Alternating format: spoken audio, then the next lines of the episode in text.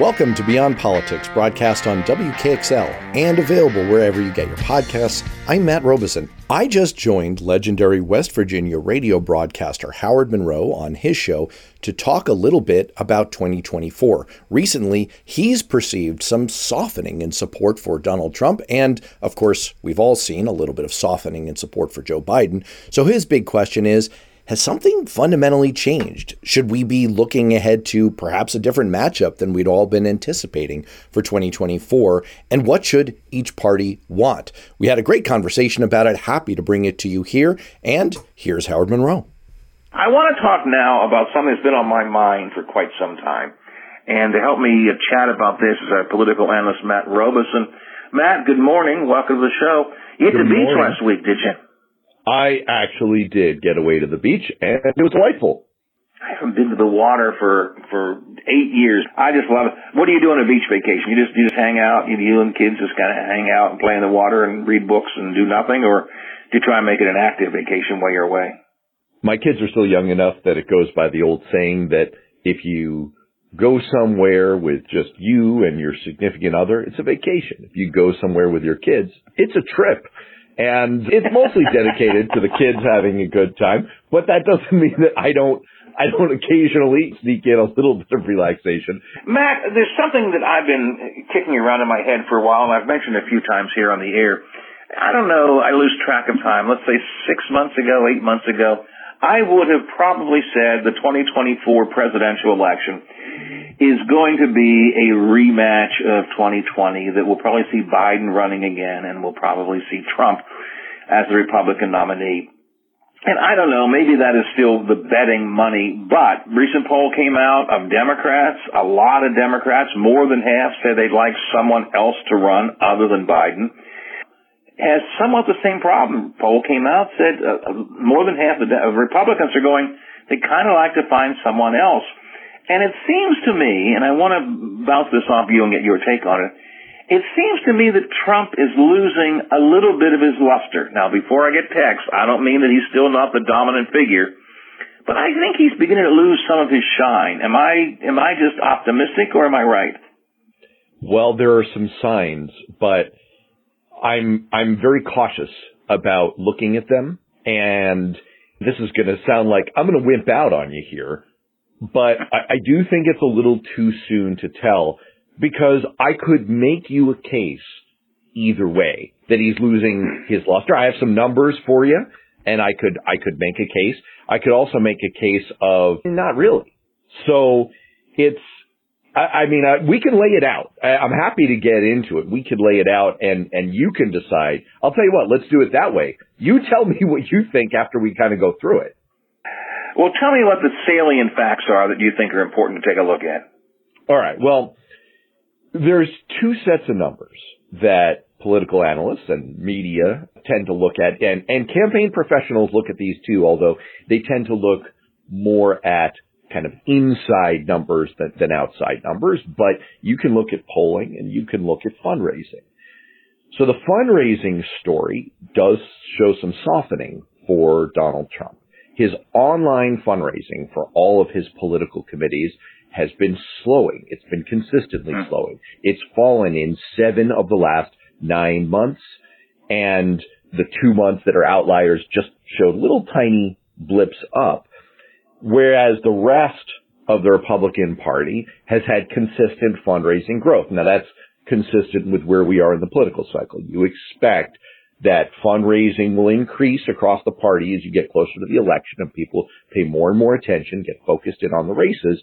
But what you've seen is Donald Trump's fundraising go down. He raised about $18 million between April and June, and that's about $2 million less than in the prior three months. So that's, that's one set of numbers is, is fundraising.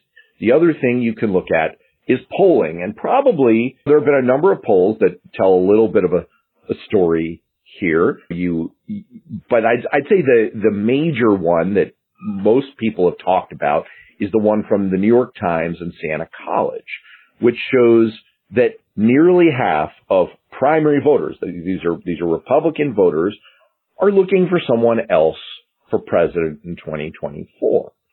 So that's that's a little bit of a soft spot there. You don't you don't typically like to see that for say an incumbent president who's looking for running again. Now we can talk about Biden on that score. So I look at those numbers and I say, okay, I can squint and tell a little bit of a story there. But I can also squint and say, mm, not, not so much. Because I, I gave you the specific number for a reason, right? His fundraising has been slowing. He raised $18 million over the three months from April to June. To, he raised about 20 million the prior three months. That's still a significant fundraising number. He's still bringing in a tremendous amount of money for a guy who's not on the ballot. And the rest of the party is going overboard to try to raise money for their candidates that are actually on the ballot. And Donald Trump is barely losing steam. So that's, I, that, that doesn't necessarily scream to me a guy who's falling off a cliff politically. And then you look at the polling numbers and you say, Donald Trump still has a two to one advantage over his nearest competitor, who's Ron DeSantis. He's still up in that New York Times Siena College poll, 49% to 25%. And that is a pretty strong advantage, especially for a guy who has a consistent core of support that is unlikely to be going anywhere. And so again, I could squint back the other way and I could say, well, he also has a massive name identification advantage at this point. About a quarter of Republican primary voters haven't even heard of Ron DeSantis enough to have an opinion. So you could kind of say, well, it's so early. If they actually got into a race, if they actually got into a primary, you would expect that gap to close. But I guess in the final analysis, what I would say is, on balance, yes, there's probably a little bit of softening going on here. But would I look at this if I worked for Donald Trump? Oh, perish the thought. If I worked for Donald Trump and I had to go to him and say, in his preferred phrasing, sir, you're not going to win. I, I wouldn't take this set of indications and say, sir, you're out of this game. He's, he's very much in this game and in a very, very strong position.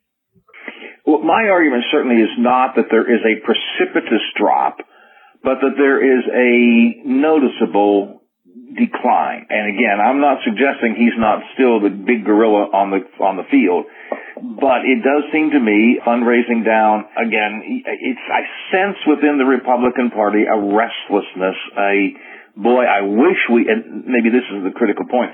I wish we had somebody else, but I don't see a lot of somebody else's out there that I think are probably willing to challenge him if he runs. Ron DeSantis, maybe he is clearly the top he's clearly the top second choice.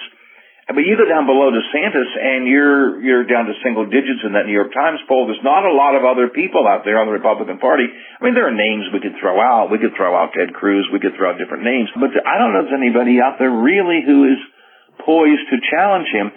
Which I don't know. Does does that open the door up, Matt? If if Trump is not invincible, and maybe that's the point I'm trying to say. I think he's strong but not invincible if Trump is not invincible, then is there room for fresh voices, newcomers, people we haven't thought of before to come out and make a challenge? There's room. There's there's definitely room. You can see the the indication that's probably the strongest is the Fox News primary. They've been playing significant footsie with Ron DeSantis recently uh, the, the number of puff pieces. I mean, if I were Ron DeSantis, even I would be blushing and the man has no shame. So I, I, I would, I would be beat red right now by the love that's being lavished on me by Fox News. You, you definitely see a wave of this happening across the Republican punditocracy that they're, they're, they're kind of test driving a DeSantis to see how it feels and they're, they're kind of, they're lavishing praise on him. I mean, even Andrew Sullivan, who is a Trump critic, he's a longtime conservative columnist and commentator, did this.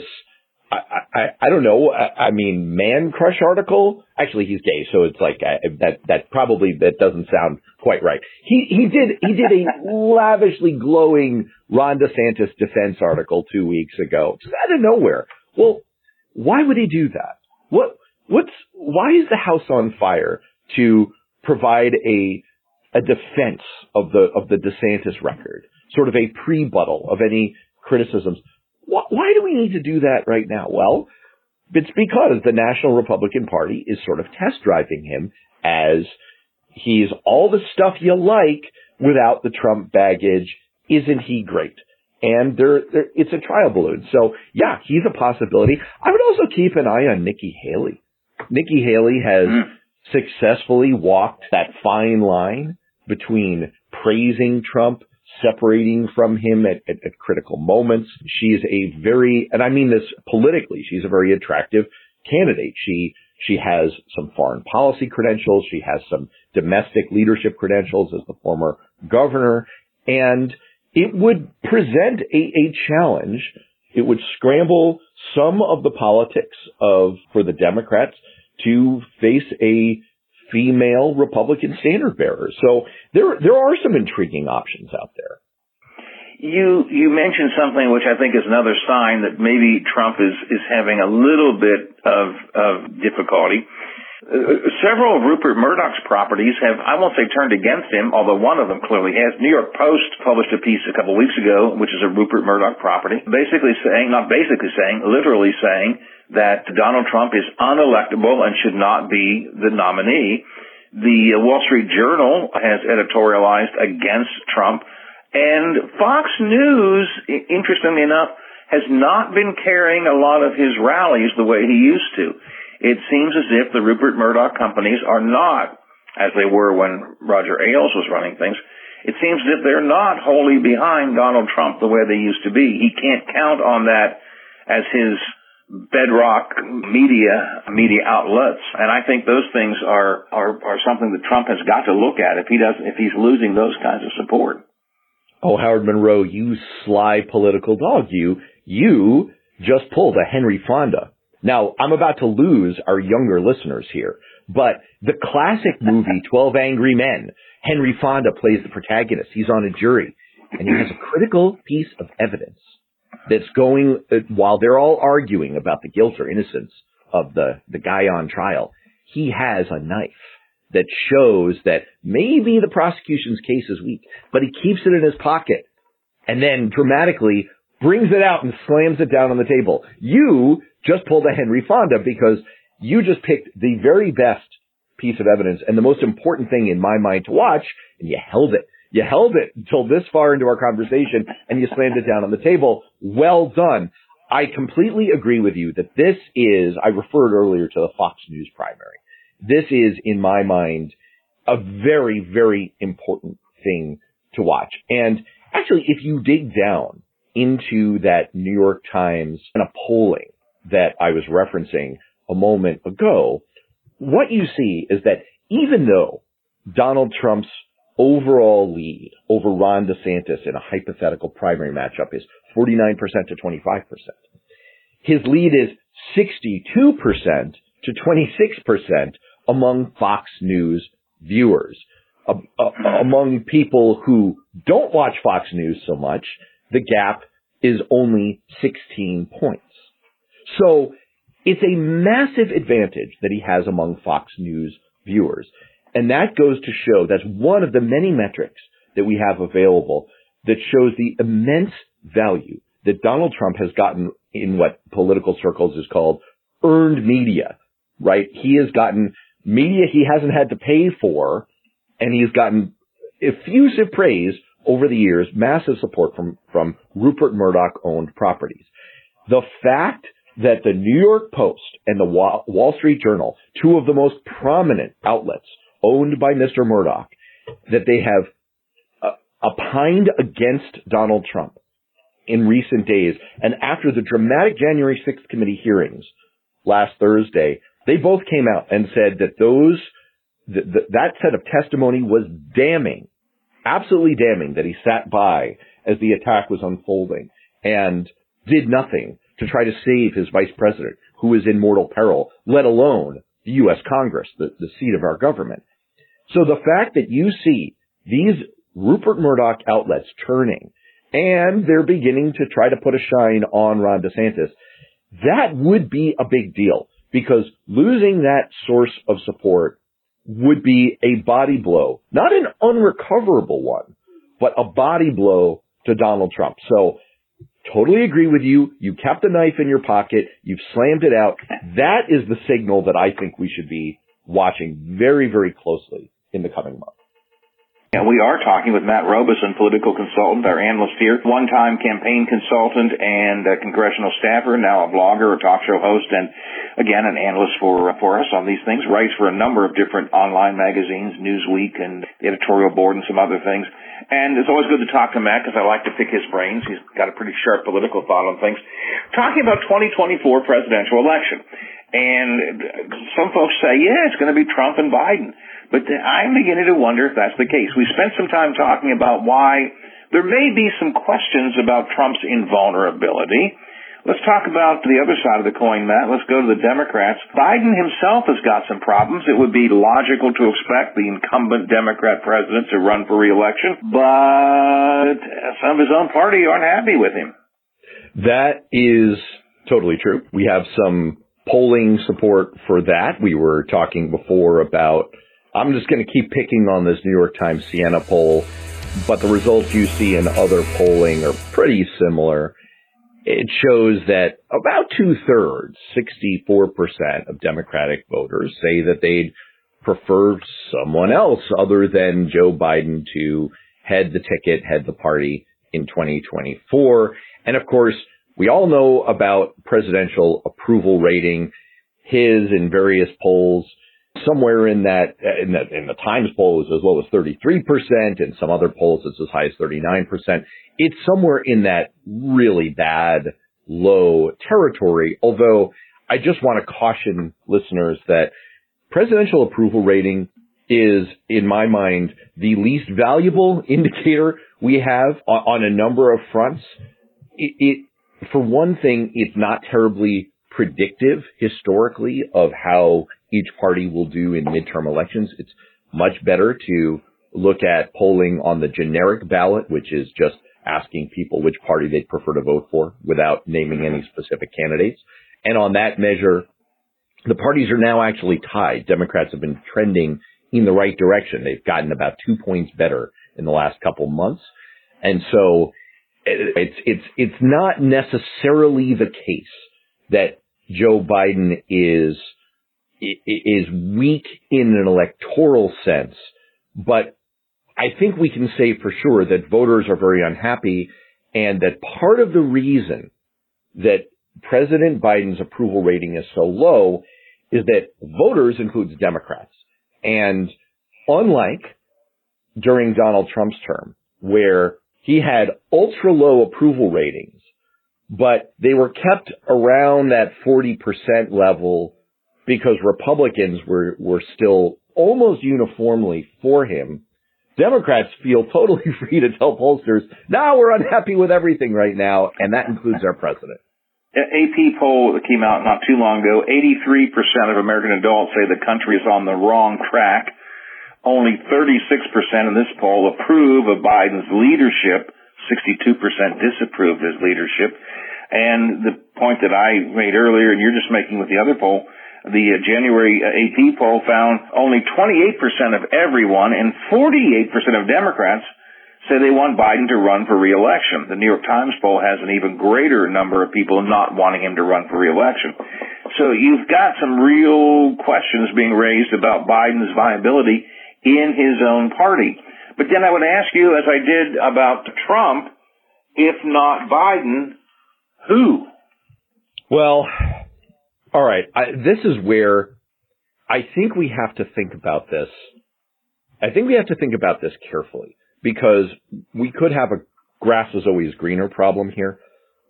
Let's think about what problem we're trying to solve here.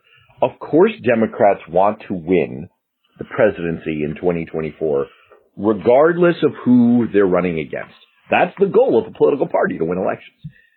But it's a, it's a very different discussion, even if it is Ron DeSantis, because I don't think that Ron DeSantis being elected president in 2024 would necessarily mean the beginning of a civil war and the end of American democracy. There is a very strong case to make that you and I have discussed on this show before, that I've written about for Newsweek, that many other analysts have written about, that we face an incredibly high risk of a civil war and the end of American democracy if Donald Trump is elected. Donald Trump. So Yeah. we just, we need to separate that a little bit. And so the reason I bring that up is that one of the things you see in polling right now, you rattled off some numbers about how weak Joe Biden is. I rattled off some numbers. And yet, in that New York Times poll, Biden beats Trump right now 44 to 41. And so if Donald Trump is the Republican nominee in 2024, there is a strong case for saying, look, we've seen this movie before and we liked it the first time. We might, our best bet might be to run things back with Joe Biden again. We, we've done it successfully once. We, we could do it successfully again. The problem we run into as a party is that there are only two basic messages in campaigns. If you look at every political campaign and you watch campaign ads, which no human being should be forced to do, but if you watch campaign The ads, other guy sucks. The one message is the other guy sucks. Oh, I was going with something a little different. I mean, that's always true. Yes, you're right about that. But there's only two basic messages that campaigns run. Let's stay the course or it's time for a change. Mm. And what you don't want to do most of the time, most of the time, it's like a rock, paper, scissors thing.